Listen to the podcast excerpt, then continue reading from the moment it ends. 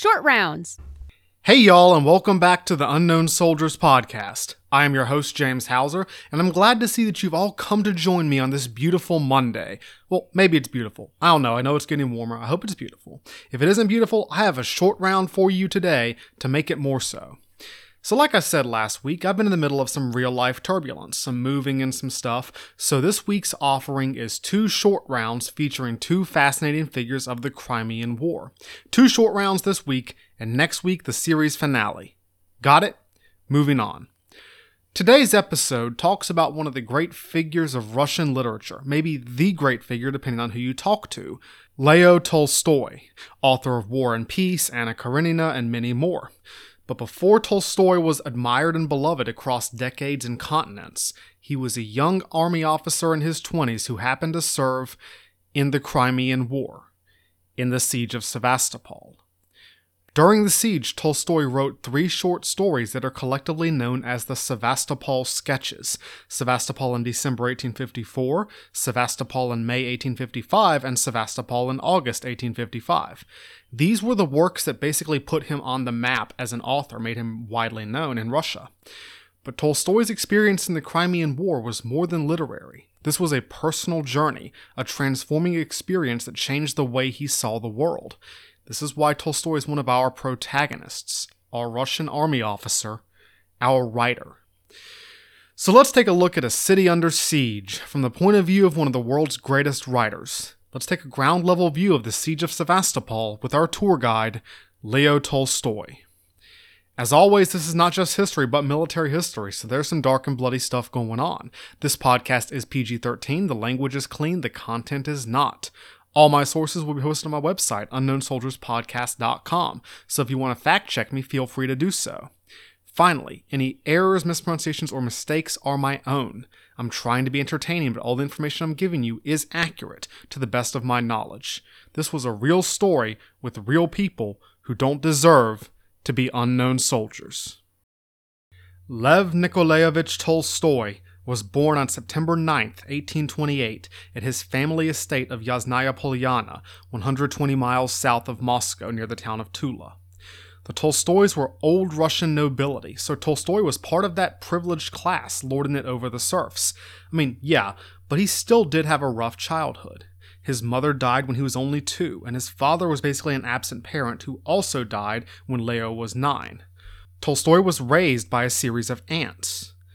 Not the, the relative, not the insect.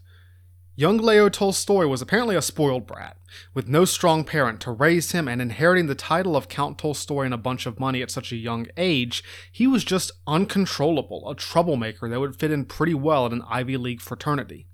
He went to university in 1844 at the age of 16, and immediately set off on a rampage of drinking, gambling, and whoring so blatant that he was kicked out he drifted to Russia's major cities, Moscow and St. Petersburg, living the life of a rich kid with no boundaries, no values, and no work ethic, like ain't nobody raise him. Around this time, Tolstoy decided to turn his hand to writing. Yeah, he might have been just a teenage dirtbag baby, but the kid could definitely write. In 1852, Tolstoy published his first novel, Childhood, a fictional memoir of his upbringing. Childhood was recognized as the work of a budding genius by literary critics. This was a talent that might blossom into true greatness. But true greatness would require Tolstoy to stop acting like an adolescent maniac. By the time Childhood was published, Tolstoy had pissed away a lot of his money at the gambling table. I do want to add, this was not unusual for Russian nobility in the 19th century. They were legendary for being rampant spenders and just blowing thousands, millions of rubles, and forcing their serfs to work overtime to make up for it. Tolstoy had spent so much money that, well, he had to get a job. So, what did the young Russian noble with romantic dreams and no direction in life do? What they do today, what bunch of kids do today. Tolstoy joined the army. He served for a few years in the Russian army as an artillery officer, including some service in the Caucasus probably figuring he'd ride out his time, then get back out there to go drinking and whoring and partying again. But then the war came.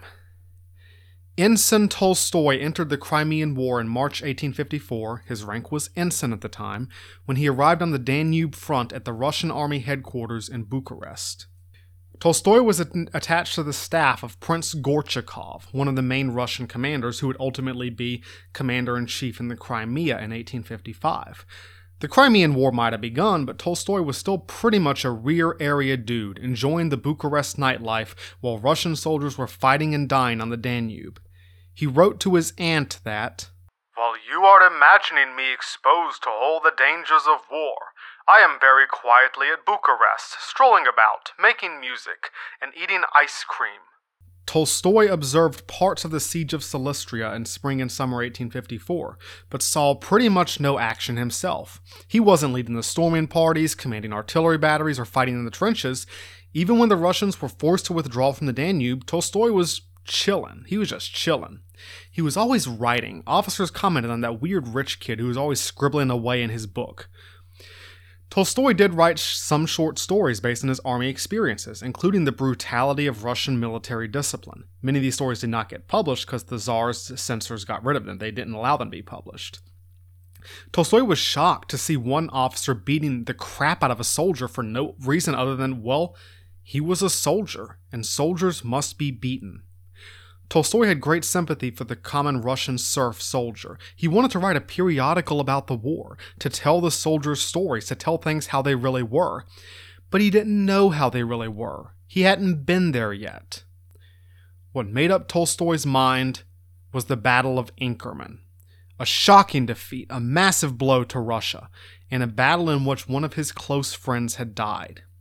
Tolstoy was shaken by the news, and he decided that he needed to go to Sevastopol for his fallen comrade, for his beloved nation, and for himself, so he could see what the war was really like.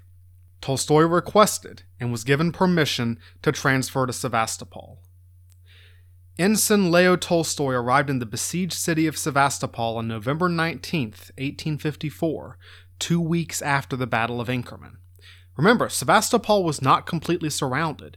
It was divided into a north and south side, separated by a broad harbor. The Allied army was not big enough to cut the city off, so not only could supplies be delivered to the north side and rowed across the harbor to the south, but a road north of the Inkerman Heights was also open for supply and transport. Reinforcements could enter Sevastopol. Tolstoy only spent a few days inside the city in 1854, but what he saw was enough to begin the transformation that would make him the Tolstoy of history. It was this experience that would inspire the first of the Sevastopol sketches, Sevastopol in December, 1854. Sevastopol in December is a short read, 10 minutes, 15 tops, and I highly recommend it. You can easily find it online, a bunch of places, different translations. Tolstoy writes it in second person, taking the reader on a boat across the harbor into the city and up to the front lines. He says stuff like, You see, you feel. So the whole story resembles one of those long point of view shots from a classic movie, like maybe a Scorsese film. Here is how Tolstoy describes arriving in Sevastopol. Throngs of grey soldiers, black sailors, and women of various colors move noisily along the shore. Here upon the first steps are strewn rusted cannonballs, bombs, grape shot, and cast iron cannon of various calibers. A little further on is a large square upon which lie huge beams, gun carriages, sleeping soldiers. There stand horses, wagons, green guns, ammunition chests, and stacks of arms. Soldiers, sailors, officers, women, children, and merchants are moving about. Carts are arriving with hay, bags, and casks. Here and there, Cossacks make their way through, or officers on horseback, or a general in a drosky. To the right, the street is hemmed in by a barricade, in whose embrasures stand some small cannon, and beside these sits a sailor smoking his pipe. And of course, there's always the gunfire from the trenches off in the distance. Tolstoy describes the nastiness, the ugliness, the broken buildings and ruined lives of Sevastopol, but he also describes the calm courage, the almost innocent resilience of the soldiers, sailors, and civilians defending the city. It's not romantic heroism, the heroism of the stories or the songs or the movies. This is everyday heroism, the simple work and simple life of people under fire, under the shadow of death.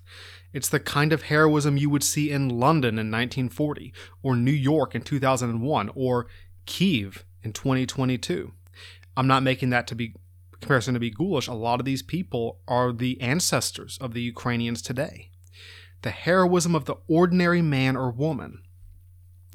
Tolstoy takes you into Sevastopol's main hospital, once the noble assembly, telling you not to be ashamed of looking at the sufferers, the wounded, because they want to speak to you, want to tell you their stories. When talking to a wounded sergeant, you feel embarrassed because you have not been through what he's been through. You begin to understand the defenders of Sevastopol. For some reason, you feel ashamed of yourself in the presence of this man. You would like to say a very great deal to him in order to express to him your sympathy and admiration, but you find no words, or you, you are dissatisfied with those which come into your head. And you do reverence and silence before this taciturn, unconscious grandeur and firmness of soul, this modesty in the face of his own merits. Then you see something unusual. On the other side, you behold in a cot the pale, suffering, and delicate face of a woman, upon whose cheek plays a feverish flush. That's our little sailor lass who was struck in the leg by a bomb on the 5th, your guide tells you. She was carrying her husband's dinner to him in the bastion. The sailor's wife had had her leg amputated above the knee. These were the women of Sevastopol. Tolstoy takes you into the surgical chamber where Dr. Pirogov and his surgeons are hard at work on amputations. You see the sharp, curved knife enter the healthy white body. You see the wounded man suddenly regain consciousness with a piercing cry and curses. You see the army surgeon fling the amputated arm into a corner. You see another wounded man lying in a litter in the same apartment, shrink convulsively and groan as he gazes at the operation upon his comrade, not so much from physical pain as from the moral torture of anticipation. You behold war, not from its conventional beautiful and brilliant side, with music and drumbeat, with fluttering flags and galloping generals, but you behold war in its real phase, in blood, in suffering, in death. What we're seeing here is Tolstoy changing, evolving. The romantic notions of war that literature and poetry and patriotism had drilled into him dissolving, the carelessness and recklessness of his youth colliding with reality, the cold ugliness of human conflict. Tolstoy, a 26 year old noble who had spent his days gambling and drinking and eating ice cream, was confronted with the suffering of everyday people, and it was changing him. Tolstoy takes us through the town, through the lively market, to local inns where officers and sailors and ladies are congregating, bragging of their deeds and heroism, ignoring the rumble and crash of artillery and musket fire from the defenses. They talk of the fourth bastion, the hardest place, the worst place, a place across from the French lines, a constant point of attack. One thing I really want to get across here is that the siege of Sevastopol was not quiet when the battles weren't going on throughout November and December and January, all the way to the end. There was always fighting, day after day after day of trench raids and bombardments and small assaults to capture this rifle pit or that redoubt or that objective. It was a horrible, grinding siege where men were constantly fighting, very similar to World War I. The siege of Sevastopol was the centerpiece, the decisive action of the Crimean War. One of the things that I think does make it the first modern war but we'll talk all about that next week in part 5. For now, just know the battles of Balaclava and Inkerman were not the only fighting going on in this period. There was always a constant war in the trenches outside Sevastopol. Some days were so bad they outdid Balaclava or even the Alma in sheer casualties. But never Inkerman. Inkerman stood alone. Tolstoy takes us to the fourth bastion and shows us the everyday heroism of the ordinary soldier and sailor, working their guns against the foe. He ends Sevastopol in December by telling us that what we have witnessed reveals the true courage and character of the Russian peasant, the Russian people. It's just like a revelation that these common folk the nobility despise are showing that they are worthy of much more than their lot. Proves that they're not just serfs, they are people that deserve recognition. So now you have seen the defenders of Sevastopol on the lines of defense themselves, and you tr- retrace your steps, for some reason paying no attention now to the cannonballs and bullets which whistle across your route, and you walk in a state of calm exultation. The one central reassuring conviction you have come away with is that it is quite impossible for Sevastopol to ever be taken by the enemy. This impossibility you have observed in the eyes, the words, the behavior, that which is called the spirit of the defenders of Sevastopol. Men will not put up with terrible conditions like these for the sake of a cross or an honor, or because they have been threatened. There must be another higher motivation a love for his native land. Long will Russia bear the imposing traces of this epic of Sevastopol, the hero of which was the Russian people. Hear that? Not the Tsar, not the church, not the generals, not the nobles, but the people. This was a fairly radical notion for Russia at the time that the people were the nation and not the ideals or the nobility or the aristocracy being the nation. That the common folks, the serfs, they were what Russia was, not the people on top. Tolstoy would serve throughout the siege of Sevastopol in the Russian army throughout the rest of the siege. He did duty for a few months just outside the city, but then he was in the trenches, in the bastions and redoubts during the height of the siege from April to September 1855. And Tolstoy did not come out of this conflict unchanged.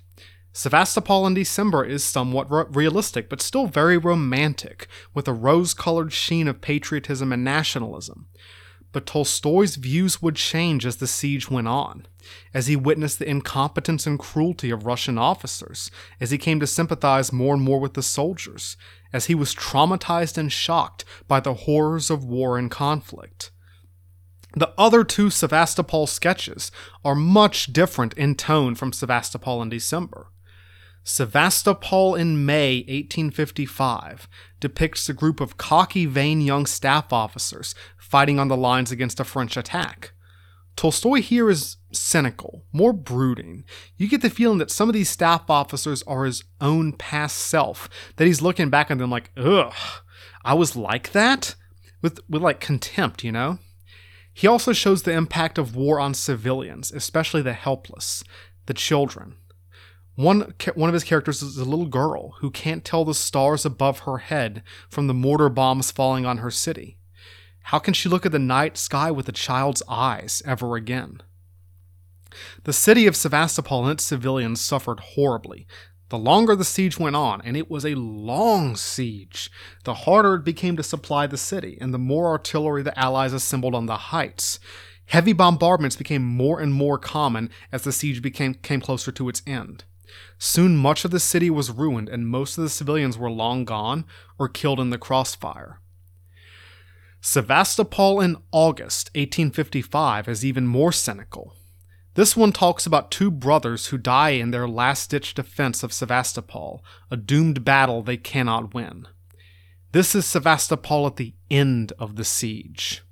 In Tolstoy's work, one soldier outside Sevastopol asks another, Hey, is my old barracks room still there? Who's in that room these days? His friend says, My dear fellow, the building was shelled to Kingdom Come ages ago. You won't recognize Sevastopol now. There's not a single woman left in the place, no taverns, no brass bands. The last pub closed down yesterday. It's about as cheerful as a morgue. Tolstoy's Sevastopol sketches were one of the kickstarters to his writing career, stories that brought the war home to the Russian reading public, showing the courage of the serf soldiers and the resilience of these people the nobility had failed and mistreated. Tolstoy's writings on Sevastopol also helped turn the siege into a key component of Russian patriotism and pride, a heroic epic of Russian history, equaled only by 1812 and the war against Napoleon. It was framed as a battle that the Russian people, not any one Russian leader, except in maybe Kornilov and Nakhimov, who Tolstoy greatly admired. But Tolstoy came out of the Crimean War severely disillusioned with Russian politics, society, and the army. He had seen the failures of the Russian nobility, the courage of the Russian peasant soldiers and civilians, and what he saw as the collapse of the Russian class system, the idea of it in general.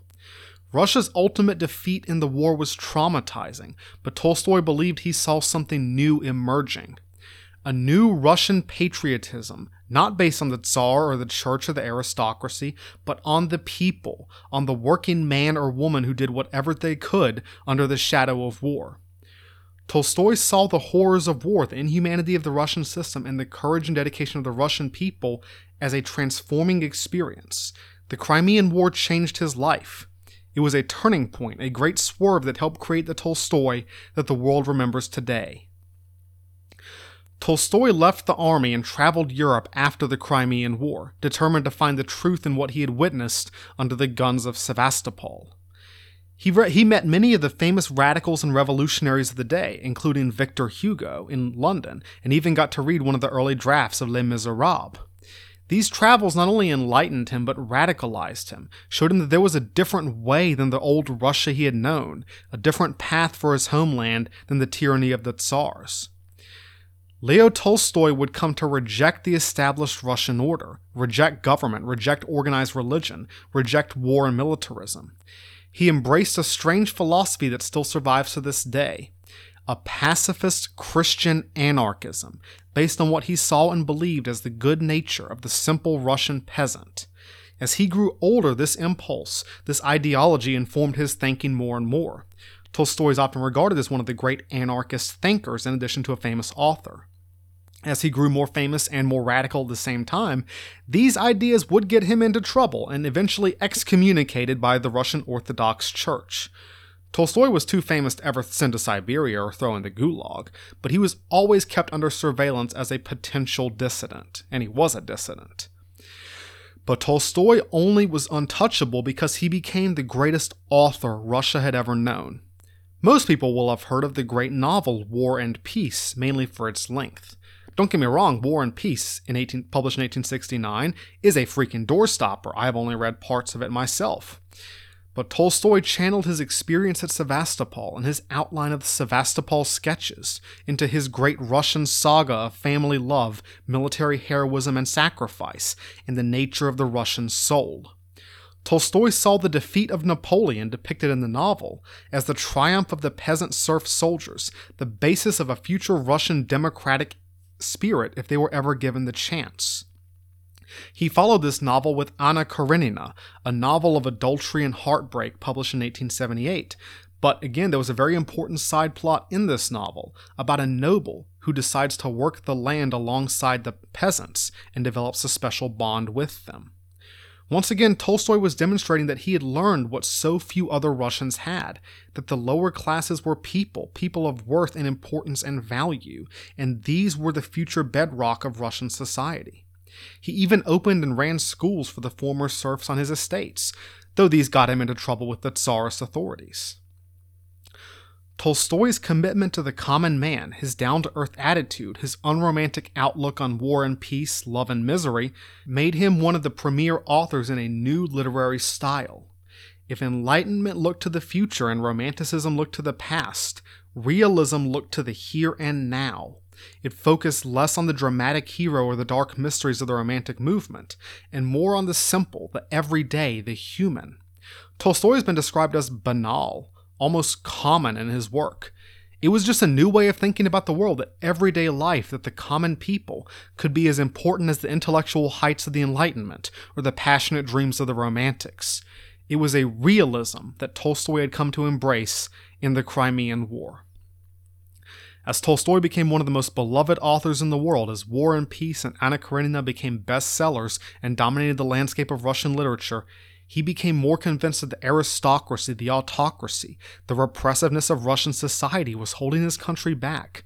This came hand in hand with some odder beliefs, including a belief in chastity and a rejection of marriage, which, you know, made him super popular with his wife, who had recopied every individual draft of War and Peace by hand and borne him 13 children. Tolstoy and his wife had a famously contentious marriage, mostly Tolstoy's fault, especially as they grew older. But overall, Tolstoy just saw a different Russia than the one he had been brought up and raised in, a better future. By the 1890s, he even had his own cult followers, the Tolstoyans, who believed in his pacifist anarchist Christian principles. We can say that Tolstoy was naive, and maybe he was. Lots of radicals are. But he inspired lots of people, and not just in Russia. His later works reached and touched people all over the world, including a young middle aged lawyer from India. Just before his death, Tolstoy opened a correspondence with Mahatma Gandhi, who took much of the inspiration for his nonviolent and pacifist resistance to British imperialism from Tolstoy's works. Gandhi called Tolstoy the greatest modern philosopher of nonviolence.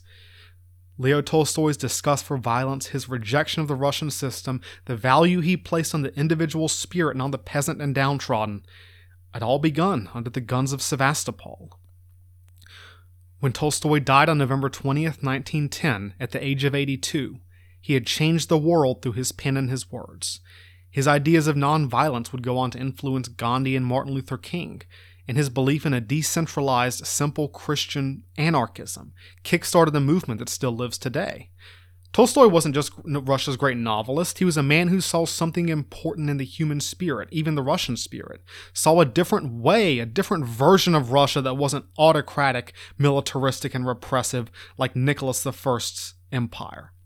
I think it's fair to say that if Russia had taken Tolstoy's path, and not the path of Nicholas I, of Stalin, of Putin, well, it might be peaceful in the Donbass today. And the roots of this transformation go back to that moment that a foolish young officer first set foot on the docks of Sevastopol in December 1854. So I'm going to finish this short round with the end of that first short story as our guide, Ensign Tolstoy, concludes his tour. Night is already falling. The sun has emerged from the gray clouds which cover the sky just before its setting, and has suddenly illuminated with a crimson glow the purple vapors, the greenish sea covered with ships and boats rocking on the regular swell, and the white buildings of the city, and the people who are moving through its streets. Sounds of some old waltz played by the regimental band on the boulevard, and the sounds of firing from the bastions, which echo them strangely, are borne across the water. Thanks a bunch for listening today. If you like what you hear, please tell your friends about it. If you don't, tell your enemies. But whatever you do, don't tell your spouse you don't believe in marriage anymore unless you're prepared for a serious conversation. Again, Sevastopol in December is a quick read, easy to find online. I highly recommend it. While you're online, go ahead and check my website at unknownsoldierspodcast.com for all today's sources. I'm always available on Facebook or on Twitter at UNKSoldiersPod or email me at unknownsoldierspodcast at gmail.com. I always appreciate feedback and commentary. Just give it to me. Tell me what you want. Tell me what you want to hear about next. Tell me what I need to talk more about. You want me to stop talking about random Russian authors? Let me know that too. You got advice? I want to hear it. Thanks again for listening today. Tune in to the other short round for this week. We've met our boy Leo. Let's meet our girl, Mary Seacole. And next week, on Monday, we're going to conclude the series with part 5 here on Unknown Soldiers.